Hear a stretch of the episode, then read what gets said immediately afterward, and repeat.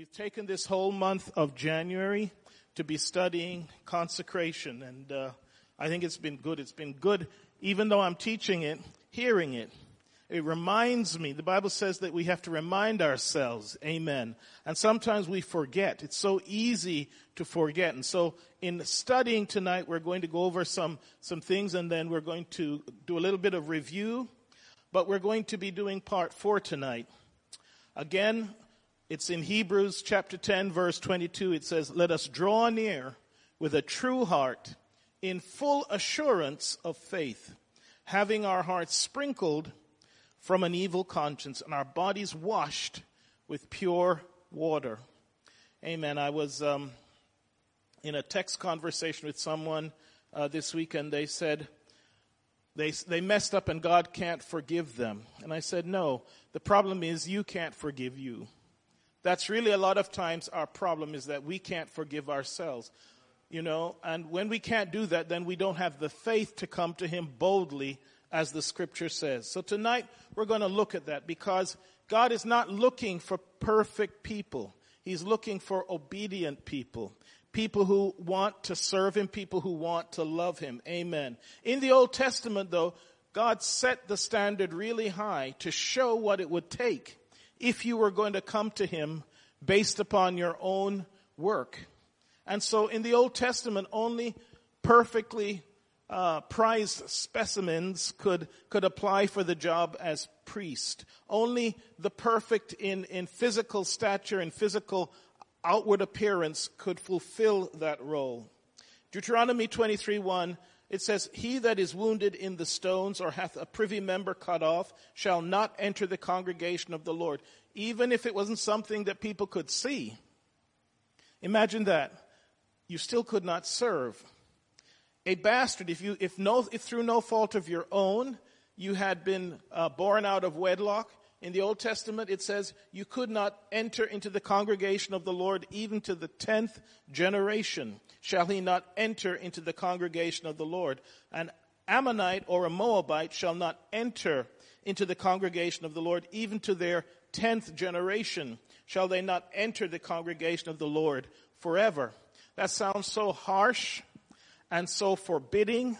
And what God was trying to do was trying to show that if you think you're good enough and perfect enough to come and serve me of your own right. I'm going to show you just some standards here which almost no one could meet. In fact, no one could meet. No one could meet. Only the very perfect in physical appearance and physical um, stature could approach. The same thing with the animals. They had to be unblemished. You couldn't offer a sacrifice that was damaged. You couldn't offer a sheep that, you know, had a, a lame leg or something. That would not be accepted. God was trying to show something in consecration. He was trying to show that if you are going to come before me of your own self, then this is the kind of standard that you would have to meet. Only the perfect could draw near in the Old Testament. I'm so, so glad that on the night when Jesus was arrested or he was going to be arrested and he gave the Passover service, you know what he started off uh, with the communion? He said, he took the bread and what did he do? He broke it. And he said, this is my body that was offered, that is offered for you. You know what he was showing? He was showing his body that was going to be broken, that was going to be accepted as a sacrifice. In the Old Testament, that could not have been accepted. Only the perfect people could draw near. But because of Christ's sacrifice, because he was sinless, he was showing a new covenant, a new way of doing things. Amen. Last uh, time we talked about um, the offerings, and we're going to touch on some of those because we didn't completely finish that. In the Old Testament, the consecration always involved, as I said, a sacrifice in, in Exodus it says, this is what you are to do to consecrate them so they may serve me as priests. Take a young bull and two rams without defect. So that would mo- let most of us here out of a job because I don't have any of those livestock. We would have to bring a young bull and two rams without defect. Not just find any old animal. It had to be a perfect specimen. And from the finest wheat flour make round loaves without yeast, thick loaves without yeast, and with olive oil mixed in, and thin loaves without yeast, and brushed with olive oil. Put them in a basket and present them along with the bull and two rams. This was the kind of thing for consecration that you had to do. It represented a sacrifice. Aren't you glad you don't have to bring any animals here today? Amen. I'm so glad you don't have to bring any animals here today. All we have to do is bring ourselves as a living sacrifice. But it's got to be holy and acceptable to God. That means we come by faith, right? If we come just believing God has to do stuff and we don't care about our attitude, then our offering, our consecration will not be accepted. But if we come not in, in self pride, but relying upon His sacrifice, amen, then our offering, if we mix it with faith, will be accepted. That's what the scripture says, amen. So let's study these requirements because everything in the Old Testament was symbolic of a fulfillment in the New Testament. Let's look at the requirements. One young bull and two rams without blemish. That was the ceremony for consecration. The animals were intended for sacrifice. Your most precious um, uh, animal, the most perfect animal that would, would cost a lot of, of effort and, and breeding and, and I guess could be sold for quite a bit. That was what you had to bring. In fact, that's what sacrifice means. It's got to cost us something. We remember the story of, of David uh, when he was on the threshing floor and the angel of the Lord had been wreaking havoc on Jerusalem, had been slaying thousands. And it was on that spot that God had mercy. And so David said, you know what? I want to purchase, I want, I want to, to, to have this land. I want to purchase this land for an altar. And the person owned it said, no, no, no, I'm going to give it to you. And David said, no, he can't have it like that because it would have cost him nothing. You understand? Our sacrifice of ourselves is so valuable to God. So the requirements for the consecration offering was a young bull and two rams without blemish. And the ceremony for consecration required the animals intended for sacrifice. Consecration couldn't happen without the shedding of blood. There was some blood that had to be shed, and we'll, we'll teach in another lesson sometime this year why that was. Then the next part of the consecration was this unleavened bread, unleavened cakes. The ceremony required bread. Now, when you bring bread, usually what does that mean when you have bread? It's a meal. So there was two parts to the consecration. There was the blood sacrifice, but there was a fellowship offering. There was a meal offering. We shared bread. What did Jesus do on that night? He broke the bread and he shared it. It was a ceremony for consecration and it required bread representing a meal together. You know, you usually don't eat with your enemies. You eat most of the time, if you choose to eat, you choose to eat with friends and family. So it represents a fellowship.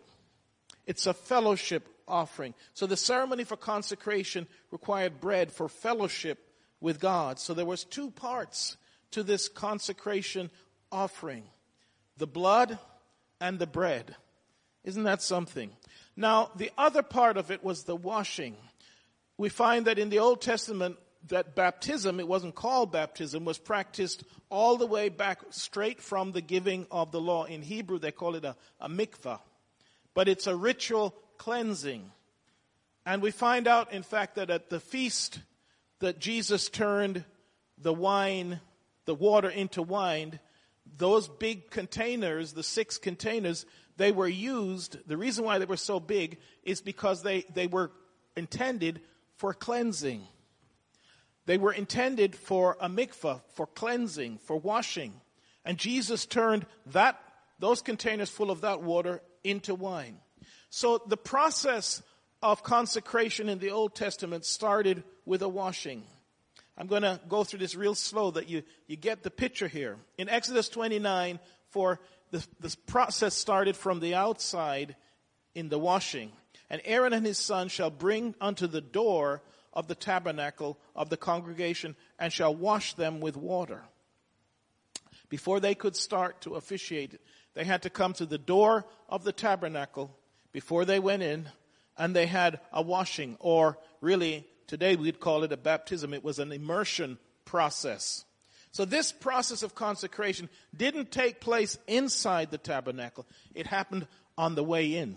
Amen. That's why we start our, our Christian journey either with the baptism of the Holy Spirit or the baptism of the washing of water. But we have to start with the baptism because Jesus told Nicodemus that, right? That you cannot enter. You see this? It wasn't, they could not enter until they had gone through this process. And God deliberately made it public. They had to humble themselves and do this in front of the whole congregation. It was at the gate. Now, if they'd gone inside the tabernacle and washed, nobody could have seen them except other priests.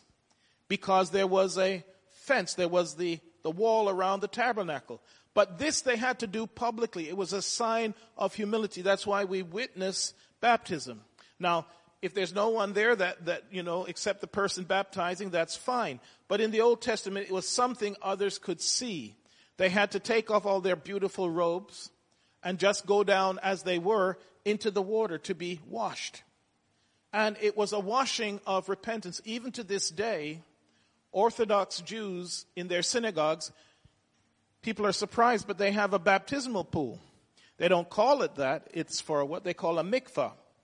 And I put a picture up there um, in a cave in Jerusalem where Orthodox Jews go to be baptized, to be cleansed.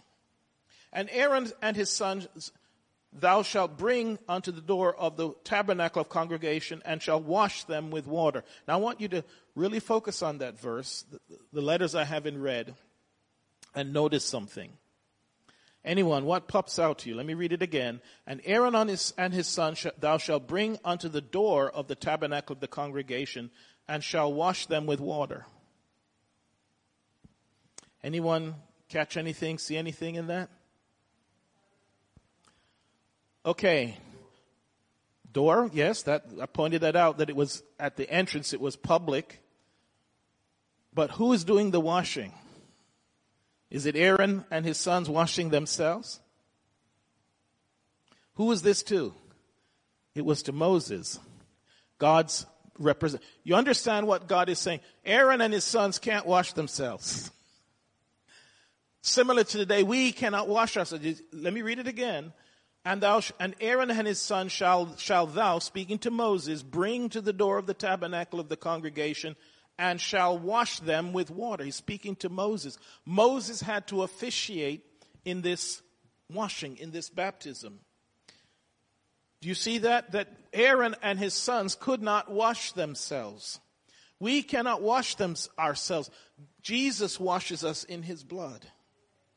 And it, it's a symbol also of a new beginning. Ephesians 3:25 it says sorry, 525. Husbands, love your wives even as Christ also loved the church and gave himself for it, that he, he might sanctify and cleanse it with the washing of water by the word. The word now washes us. We can't wash ourselves. And who is the word? According to John 1 1. In the beginning was the word and the Word was with God, and the Word was God. Let me read this again. Let me put the two scriptures together. That He might sanctify, separate, and cleanse it with the washing of water by the Word. Just as in the Old Testament, Aaron and his sons, even though they were Levites, even though Aaron was Moses' brother, he couldn't wash himself. That was not valid. Moses, as God's representative or intercessor, go between, mediator, was commanded that he should do the washing. Today, Jesus washes us. Isn't that awesome?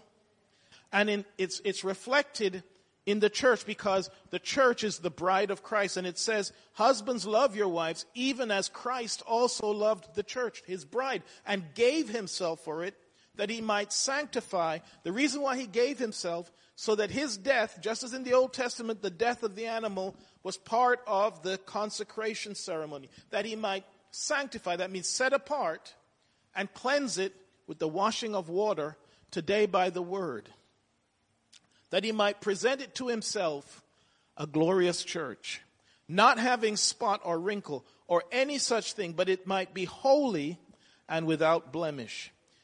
So everything in the Old Testament that God set up, those ceremonies were there as symbols to be revealed to us in the New Testament. Amen.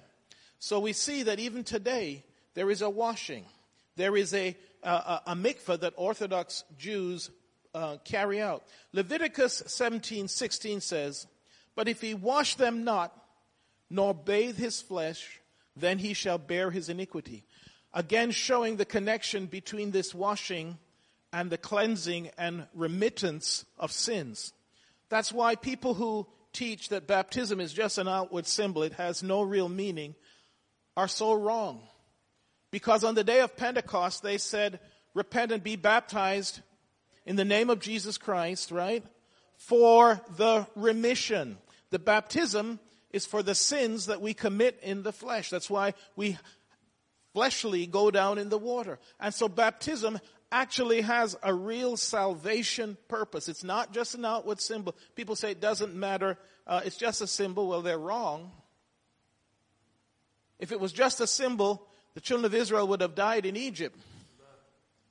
Because the Bible tells us, I think in Corinthians, that they were all baptized unto Moses in the sea and in the cloud. The only way to get from Egypt was through the Red Sea, and it was a baptism because they had to go down into the river, and there was water on each side, and the cloud, which is water vapor, above them. So, if it was symbolic alone, they'd be stuck in Egypt. Again, God repeated that symbol in crossing over to the Jordan. So Leviticus 17, 16 makes it clear that baptism is essential, a washing, and not just baptism, but repentance of our hearts and faith in Christ. It says, But if he wash them not, nor bathe his flesh, then he shall bear his iniquity. That means that means that person's sins are not remitted. So you see, Moses was told he had to wash Aaron and his sons. They had to be humble. Aaron was actually the older brother. He could have been stick necked and said, You can't do that. I mean, I, am the older brother. You need to, res-. but he had to be obedient to the process. You have to be obedient to the process. So God told Moses, You have to wash Aaron and his sons before they can go in. They had to do this publicly. They had to do this publicly to show that they were now being sanctified. The process was happening. Aaron and his sons did not wash themselves. They received a washing. We cannot cleanse ourselves. We have to receive God's washing either through the word, actually by the word and by the water. And as I've said, it was a humbling experience because it took place publicly at the door of the tabernacle of meeting. We cannot be cleansed from our sins without humility. Isn't it scripture in Second uh, Chronicles 7 says, If my people that are called by my name, when you baptize, shall humble themselves, right, and seek my face. So the great cleansing was a one time thing, and from then on they just needed to cleanse their hands and feet, which is what Jesus showed just before he was arrested on that same day. The Bible said he got up from supper, laid aside his garments, took a towel and started to wash his disciples' feet. And he made it plain to Peter, he that is baptized, the word in the, in the Greek is baptizo, need, you don't need to be baptized again, Save, you do have to wash your feet, revealed to be the washing of the word. So Moses had to do it. He had, he was God's intercessor. He was God's mediator as the scripture tells us in the New Testament, that the law was mediated in the hands of angels through Moses, the human mediator. So, like these ancient priests today, we too have to be washed by the work and the word of God. Uh, Ephesians 5:26 we're going to look at that by the regenerating work of the Holy Spirit in Titus 3:5. This cleansing work was started by Jesus' death. Because without that there could be no sacrifice for sin. We'd be stuck under the law. We'd have had to bring our bulls and all of that. And in Hebrews, it tells us that the blood of bulls and goats could never permanently take away sin. Isn't that something? So today, every time you hear the word, every time it's cleaning you up. It's, it's actually doing something. And people stay away from church or stay away from listening. They don't understand that that word is what washes us today. Amen. Let me read the scripture. I quoted it, but I didn't read it. Ephesians 5:25 Husbands love your wife as I said even as Christ also loved the church and gave himself for it that he might sanctify and cleanse it with the washing of water by the word that he might present it to himself a glorious church not having spot or wrinkle. I love when someone preaches to me and I start to feel it and they start to tell me stuff and I know there's stuff I got to fix. Amen. That means I'm being washed. Something is cleaning up my spirit. Amen. Titus 3 5 says, not by works of righteousness. This was the point God was trying to show. Not by works of my own righteousness, which we have done, but according to his mercy, he saved us by the washing of regeneration. This is part of consecration and the renewing of the Holy Ghost. Isn't that awesome? That God, through his love and his grace, can provide the washing and the renewing. And in that, bring us to be a regenerated person. And then after that, then they could put on the clothing clothed, but not in our own righteousness. Amen. Exodus 29 5 then says, And thou shalt take the garments and put upon Aaron the coat and the robe of the ephod and the ephod and the breastplate. Amen. So after they had washed, then they could put on the coat that represented his role now as the high priest and as priest. And thou shalt put the mitre upon his head. That was the the official sign of, of a priest, and put the holy crown upon the mitre. Then shalt thou take the anointing oil and pour it upon his head, symbolizing the Holy Spirit. Amen. And anoint him, and thou shalt gird them with girdles. Remember in the New Testament, what does, what does Paul reference in Ephesians 6? We should gird ourselves with what? Truth. Truth. Remember? We put on the whole armor of God. We're going to put on the breastplate of righteousness now. In the Old Testament it was the breastplate of judgment. But through God already taking that judgment for us, He clothes us now with righteousness. Then shalt thou take the anointing oil representing the Holy Spirit and pour it upon his head and anoint him. And thou shalt gird them with girdles, Aaron and his sons, and put the bonnets on them. Paul references that as taking what? The helmet of salvation. We need a lot of stuff protecting our head. Because today the attack is for our minds and for our thoughts. Even in the Old Testament, all of the priestly garment was, symbol, was symbolic of what God was trying to teach them. And today fulfilled through the Spirit, right? We gird ourselves with truth. We put on the breastplate of righteousness. Amen. We put on the helmet of salvation, having our shoes, our feet shod with the preparation of the gospel of peace. And then we take the shield of faith, and then we take the sword of the Spirit. Amen. And put the bonnets on them, and the priest's office shall be theirs for a perpetual statute. You understand that God has not just, in the Old Testament, Aaron and his sons and the Levites were priests. But that was their only role. They couldn't be kings. And the kings could not be priests. But you understand in the New Testament, through grace, God gives us a dual role now. We have been called to be both priests and kings. And thou shalt consecrate Aaron and his sons. I don't think that we truly grasp. Once we get to heaven, once our eyes are open, we're going to be in so much joy. We think we understand, but we don't really. We're going to be so happy that we chose him now. When we realize what heaven is about, when we realize that we've made it, you know, even that thought alone makes me start to get happy. And yet that Bible says, eye hath not seen, ear hath not heard. It's only been revealed through the Spirit. We can only glimpse it through faith. But the part of the consecration, as I've just outlined, started with the washing and, and being humble, and then putting on the garments, And today we put on garments of praise. Amen. I like being around happy people. I need, I need to be around happy people. Amen. Thou shalt consecrate Aaron and his sons. Philippians 3 9 says this, and be found in him. That's how we put on Christ, not having mine own righteousness, which is of the law. That means of works, of me proving that I, you know, kept the Ten Commandments last week. But even so, Jesus proved you can't really say you kept it if it's only outward. What about our thoughts? What about our thoughts? Which is of the law, but that which is through faith of Christ. The righteousness which is of God by faith.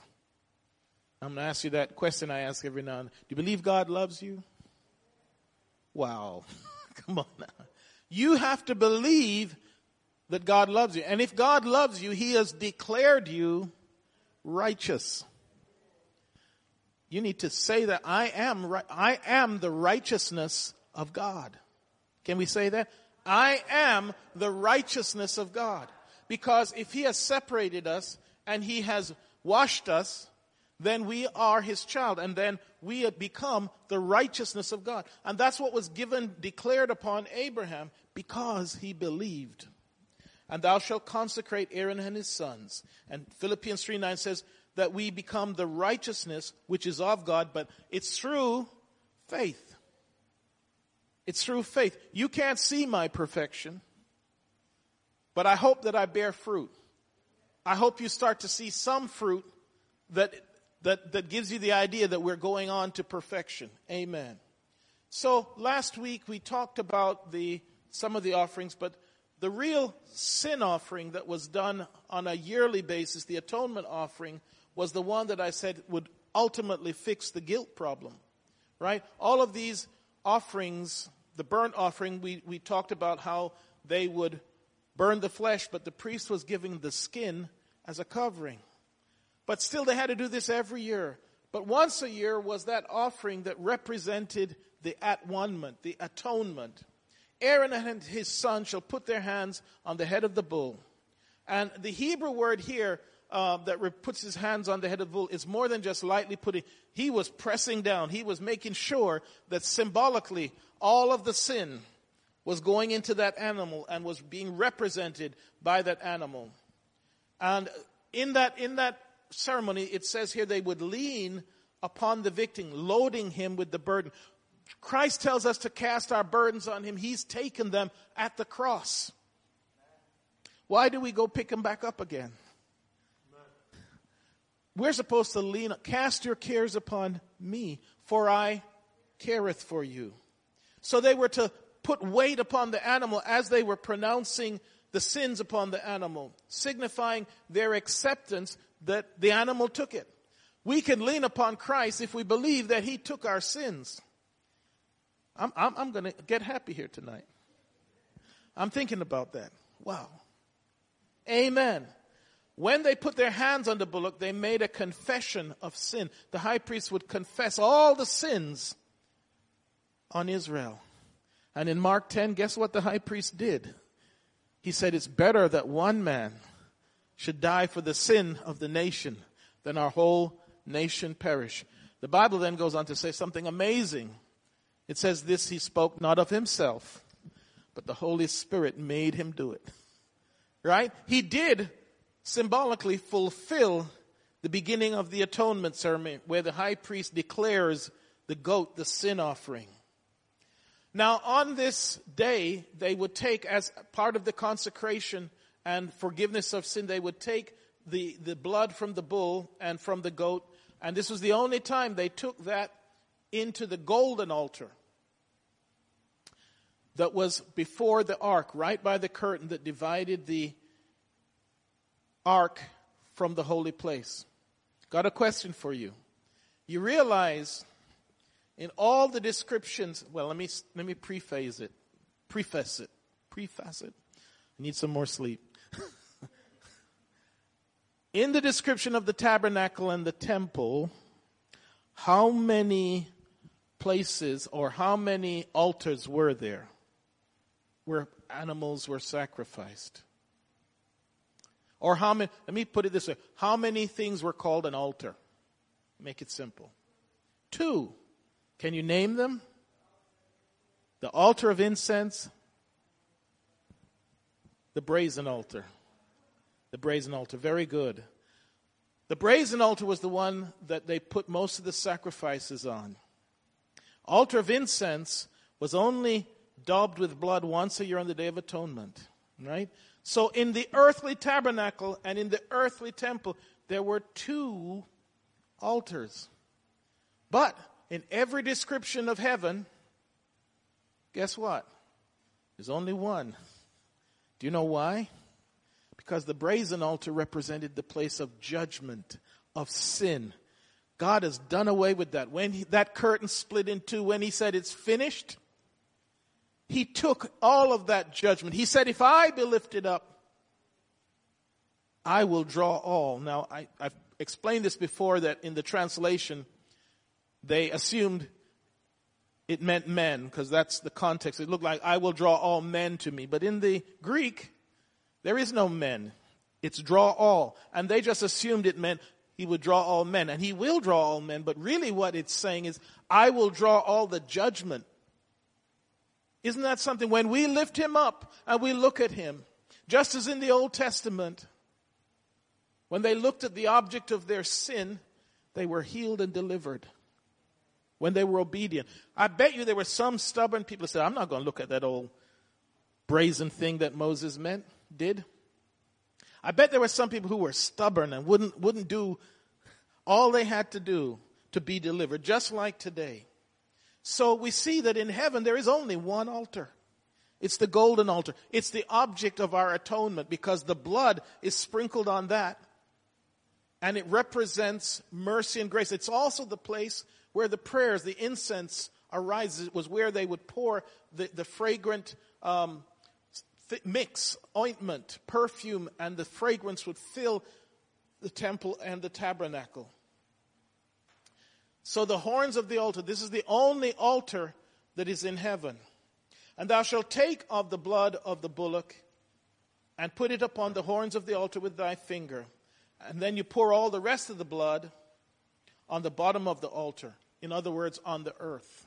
And we'll have to go uh, very deeply into that in upcoming lessons, what that represents.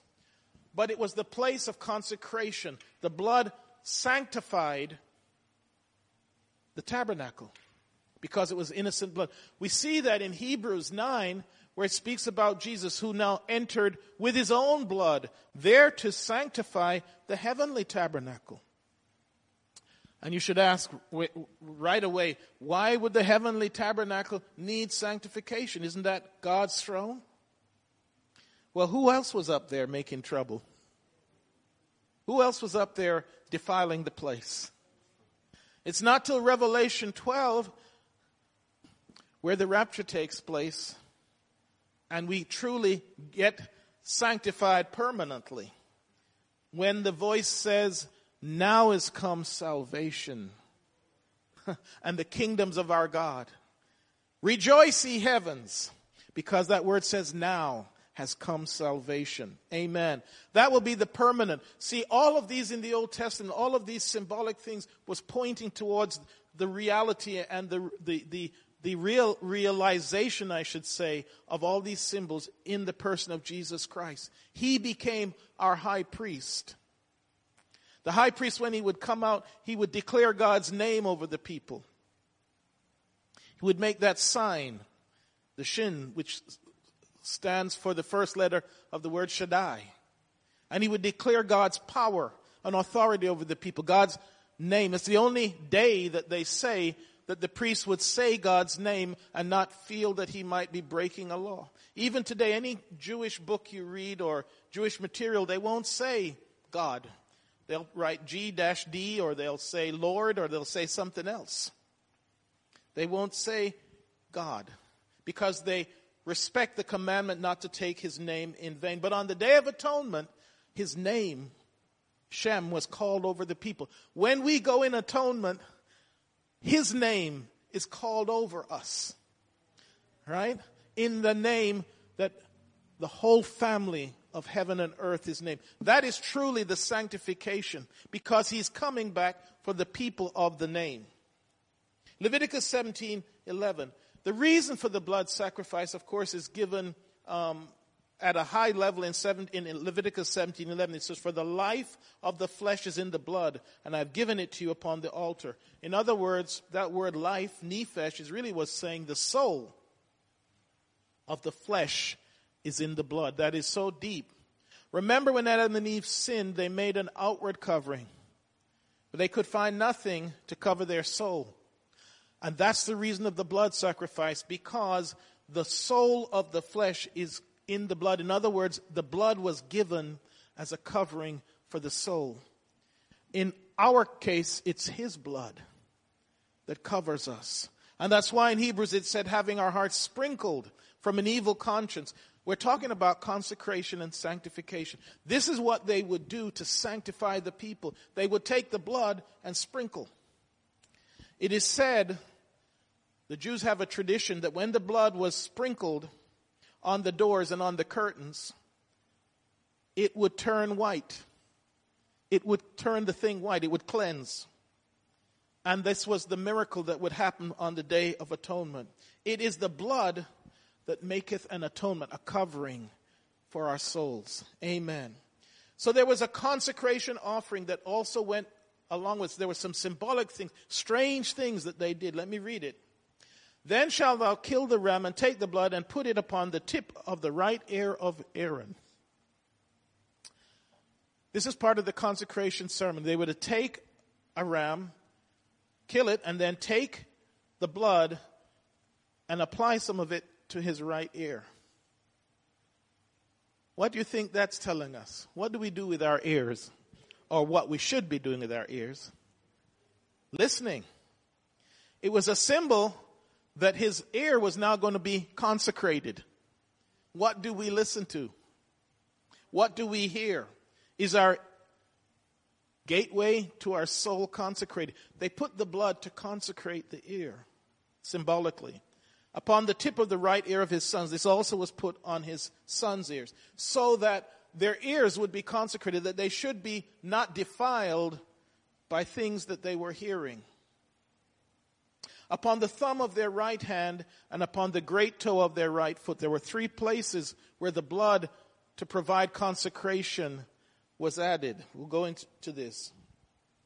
And thou shalt take the blood that is upon the altar and of, of, the anointing oil, and sprinkle it upon Aaron and upon the garments of his sons with him, and he shall be hallowed. That means he will be consecrated. You take the blood, you sprinkle it. As I said, the tradition it's not expressly in the Bible, but it's in other Jewish writings, was that when this was done, it would turn white. It would actually clean. It would actually do that. And his garments and his sons and his sons' garments with him.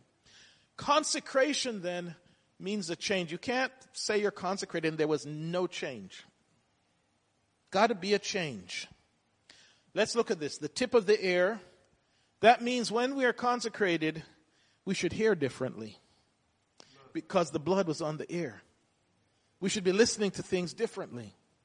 We should tune out some things that only cause us problems. Thumb of the right hand, what do you think that symbolically means? Now, who here is right handed? So, if you're going to do something, what's the first hand? If you're going to pick up something like an apple, what you, which hand do you use if you're right handed? So it symbolizes work. It symbolizes power. We talk about the right hand of God. It's a symbol for power. It's a symbol for work. So his work, our ability to do things should also be consecrated. They should work differently because the blood was on their thumb. You try doing anything of use without your thumb. You can't even pick something up because it's your thumb that opposes. Like if you try and try and pick up a pen and write with just those four fingers, maybe it can be done. You can train yourself, but it's not easy.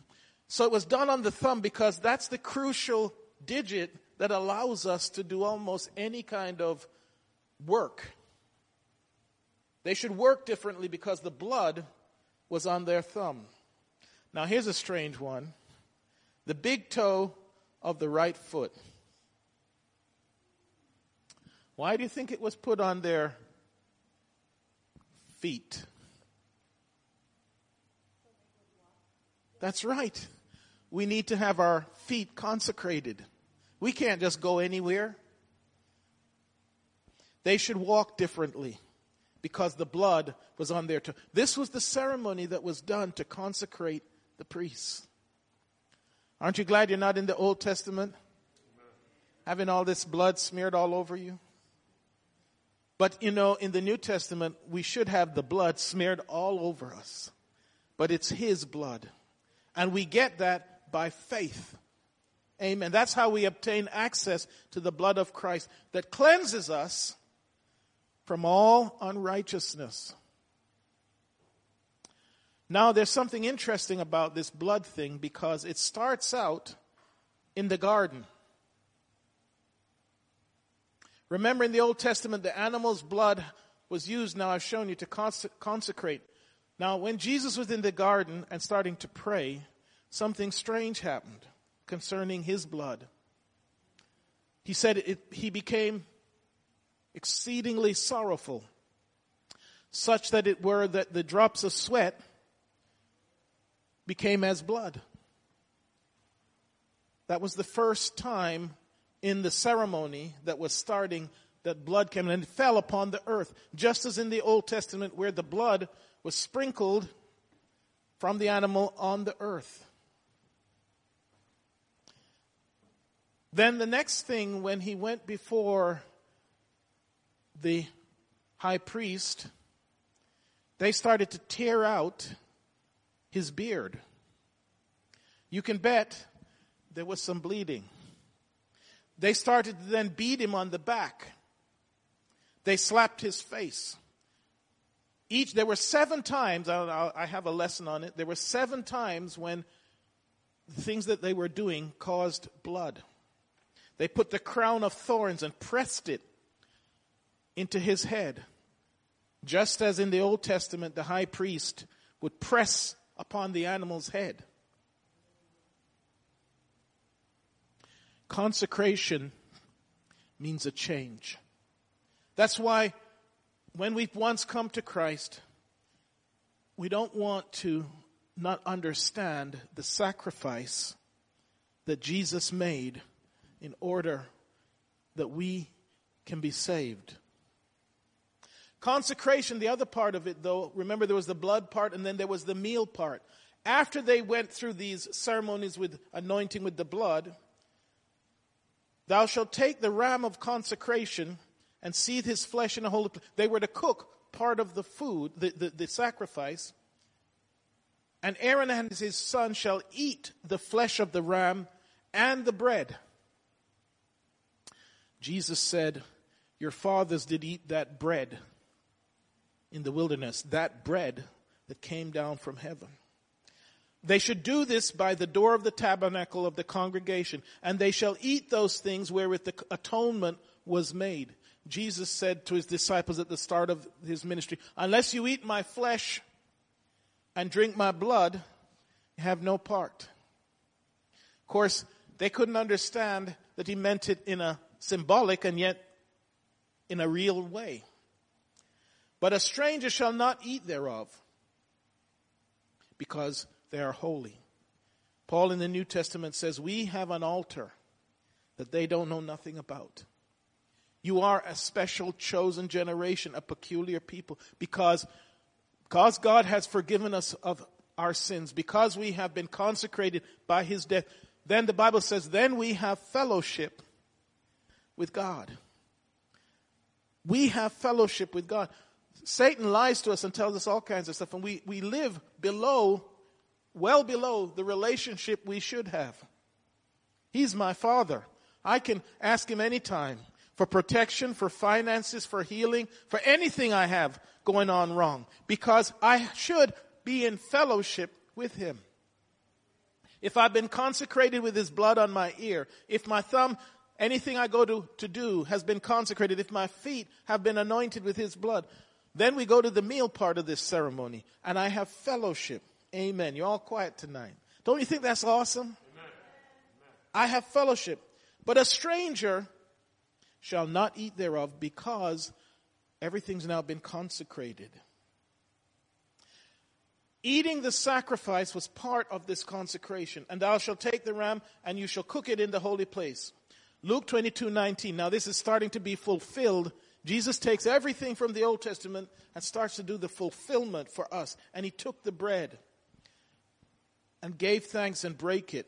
Now Judas, Judas took part in the feet washing. But when Jesus went and sat back down, he said, One of you is going to betray me. And they all said, Is it I? And he said, It is to whom I dip the bread and give in the, in the gravy and give it. And he left.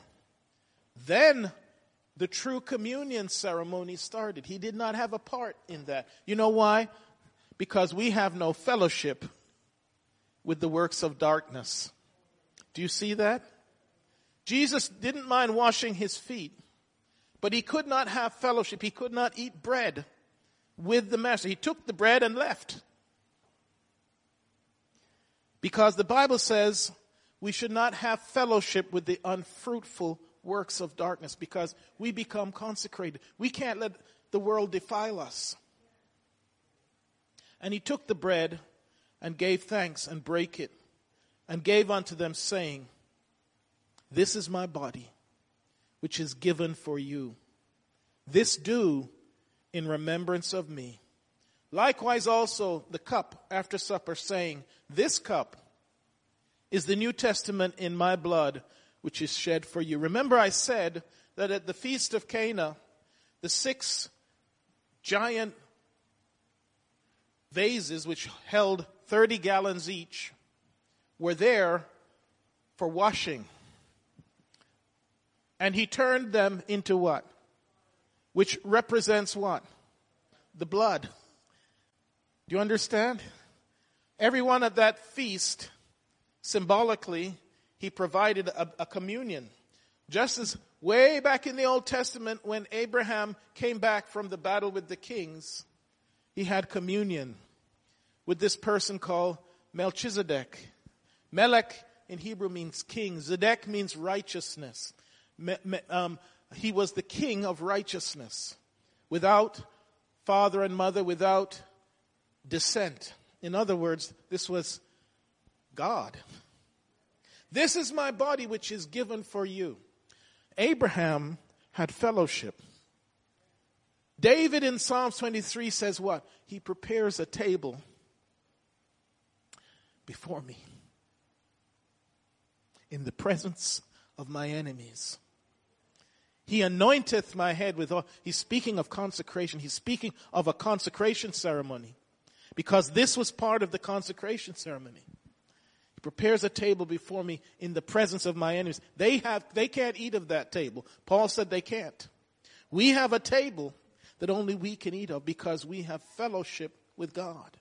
The blood of Jesus cleanses us from all unrighteousness. And because of that, what does the scripture say? We have fellowship with God. Likewise, also the cup after supper, saying, This cup is the New Testament in my blood, which is shed for you. This was all part of the symbols that God revealed and fulfilled in the New Testament. Once this was happened though, now they couldn't just walk back into the crowd. They just couldn't walk back out and be like normal. And we should not walk as if we're normal either. Let me read it in Numbers 6 1. And the Lord spake unto Moses, saying, Speak unto the children of Israel, and, when, and say unto them, When either man or woman shall separate themselves, a vow, a vow of the Nazarite, and I talked about this, but I didn't go into to detail, to separate himself unto the Lord. That's what we tried to do this month. To do some things that were abnormal, that took us out of the normal, that took us into the realm of unusual hopefully into the realm of supernatural. Verse 3 He shall separate himself. If you wanted to vow this vow that you belong to God, you had to separate yourself. Look at how many times in this chapter it says, all the days of his separation in verse 4. Verse 5, all the days of his separate vow of his separation. Verse 6, all the days that he separated himself unto the Lord. We want God's blessing. We want God to answer us anytime we pray. But we're not separated enough to have that fellowship. We're not sitting down at the table. Verse 8, all the days of his separation, he is holy unto the Lord. God is calling us to take a spiritual Nazarite vow, to, so to speak, to be separated unto Him. Then when we pray, our prayers will be answered because we will have fellowship. Satan can't have fellowship, light can't have fellowship with darkness, can it? No, it can't. Jesus said, if you walk in the light, as I am in the light, then you have what? Right. Then we will have fellowship. That's what this month has been about. To have fellowship. Because then we can sit down at that table. That's when you talk, right? Is when you sit down at the table. Like a fast food, you don't talk, you grab and go. But when you go to eat with somebody, you don't just stare at them and just eat in silence. That'd be kind of rude, wouldn't it? That'd be dysfunctional. God wants to sit down. Thou preparest a table before me, even in the presence of mine. And I want to sit down at that table and I want to have some conversation with my creator. I want to tell him how much I love him. I want to tell him how much he has blessed me. I want to thank him for his grace. I want to t- thank him for his mercy. So consecration and sanctification is part of the separation. It makes us special and it makes us strong. I'm not going to finish this tonight. The proof of it is as long as Samson kept his vow, he had supernatural strength, didn't he? I'm sure Samson didn't look like some muscle man because they couldn't see the secret of his strength. You see, if he looked muscly and big, they wouldn't have been asking what's the secret of his strength. So that's your clue that he didn't look like uh, Mr. Hercules. Because the secret of his strength was his separation. To understand what I'm say, saying, the secret of our strength will be how much we are separated. Because when we went down in that tank, we came up completely clean. And we can stay clean if we let the word wash us. And if we let the word wash us, then we have strength. I'm not going to go into all the details, but it says here, speak unto the children of Israel and say unto them, when a, either a man or a woman, and this was unusual because in the Old Testament usually it just said men, but in this case specifically said this vow of being a Nazarite could be for men or women. Vow a vow of a Nazarite to separate themselves unto the Lord. It was this separation, as I said, and I'm not going to go into all of this tonight, that made Samson have his strength as I said, it wasn't, it wasn't muscles because if they could see, like if you see a, you know, a big old, you know, biceps bulging, six foot, you know, you don't, you don't say, are you strong? You're not surprised if you see that guy bench press 300 pounds. Well, okay. But they had no idea what the secret of Samson's strength because he didn't look it. They had no idea that it was just the simple separation consecration before God. That's what gives us strength. That's why some of us don't have as much strength as we ought because to the degree that we are separated unto, the, unto God, the more we can dine at His table, the more we have fellowship. And this started because he was chosen from birth. And there was a certain man of Zorah of the family of the Danites whose name was Manoah, and his wife was barren and bare not. And the angel of the Lord appeared unto the woman and said unto her, Behold now, thou art barren and bearest not, but thou shalt conceive and bear a son. Now therefore beware I pray thee, and drink not wine nor strong drink, and eat not any unclean thing. For lo, thou shalt conceive and bear a son, and no razor shall come on his head, for the child shall be a Nazarite unto God from his womb. It was because he was that way from he was born. He had supernatural spiritual strength. So the Philistines could never defeat him. The Spirit would just come on him. And this who knows how tall he was or how he looked, but I think he looked ordinary. But when the Spirit came upon him, nobody could touch him.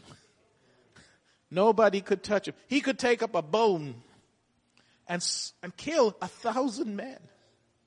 That must have been some sight. In fact, I can't even really imagine it. I can't wrap my, we read it, but with God, what does the scripture said? One shall put what? A thousand. And two, ten thousand. You see, there's a multiplication when we're separated unto God. That's where truly the power of the Spirit can really flow. Because when we're contaminated, you lose power. If you get contaminated gasoline, guess what happens to your car? it sputters. And you have to kind of drain it all out and put in clean gas. This is the power of sanctification. And when he came into Lehi, the Philistines shouted against him. They thought they got him. We got a thousand men. There's only one of him. This is going to be a cakewalk. There's only one of him. Yeah, maybe you get ten of us. maybe even if he gets twenty of us. We, we brought a thousand men. We got him this time. And he has no weapons. We got swords and shields and spears. He's got no weapons. We've got him. The Philistines shouted against him. And what happened? The Spirit of the Lord came because his vessel was pure, came mightily upon him, and the ropes and everything that he had been bound with, plus he was tied up because he had let them, his people tie them, tie him up so that the Philistines would feel confident. It was very one-sided battle in favor of Samson. Because God can fight with all his hands tied behind his back. All he has to say is a word. Let there be. And it was so. And he found a new jawbone of an ass and put forth his hand and took it and slew a thousand men. This is what power will come when we're truly separated unto God. And you know what happened to him? Finally, he gave out the secret of his sanctification that he had kept the vow of a Nazarite from a child, from a baby, from his birth. And of course, you know what happened when, when he was defiled, when he broke the vow, broke his separation, he lost his power. How canst thou say, I love thee, when thine heart is not with me? Thou hast mocked me these three times, and hast not told me wherein thy great strength lieth. And it came to pass when she pressed him daily with her words and earth. That's what the devil will do. He will press you and press you and press you because he wants to find the secret of your strength. He wants your faith to fail. He wants you to give up and to get contaminated. And he told her all his heart and said unto her, There hath not come a razor upon my head. I have not drink, ever drunk wine I have never broken my vow of being a Nazarite. For I've been a Nazarite unto God from my mother's womb, chosen from his mother's womb. If I be shaven, then my strength will go. He knew. He knew the secret of his strength. But sometimes Satan can press you out of measure that you just want to be done with it. I shall become weak and be like any other man. And you know how that went. If you could stand with me, we're not going to finish this. Maybe I'll finish the rest of it another time. But I hope you have been blessed by our studies this month. I hope that really inspires you to continue to find some kind of sanctification separate. It inspires me and I'm teaching it. I want to have the spiritual strength of Samson that when the devil comes, he may think I'm unarmed. I might look ordinary. I might even look old and beat up. but spiritually, I can be just like Samson. I can be just like Samson if we are separated because that's where our strength comes from. Hallelujah. Amen. So I encourage you Let's stay separated so that God can have fellowship with us, that He can prepare a table before us, even in the presence of our enemies, and anoint us with oil. And then, of course, that psalm finishes surely. No doubt about it. He says, surely, not even a question mark, not even a guess, surely goodness and mercy shall follow me all the days of my life, and I will dwell in the house of the Lord. Hallelujah. If you could bow your hearts with me. Father, we thank you tonight for your word, Lord. I pray even as I speak to others, Lord, that I will take this word, that I will eat it, Lord God. Lord Jesus, let these words wash every one of us, Lord, that we will be spiritually separated unto you, that we can have strength in the day of trouble. Lord, I pray let your Holy Spirit surround us the rest of this week. Go before us, Lord, I pray. Give us a plain path. Lord Jesus, we acknowledge you, Lord God. We humble ourselves before you and we give you all of the praise and the glory in Jesus' name. God bless you. Amen.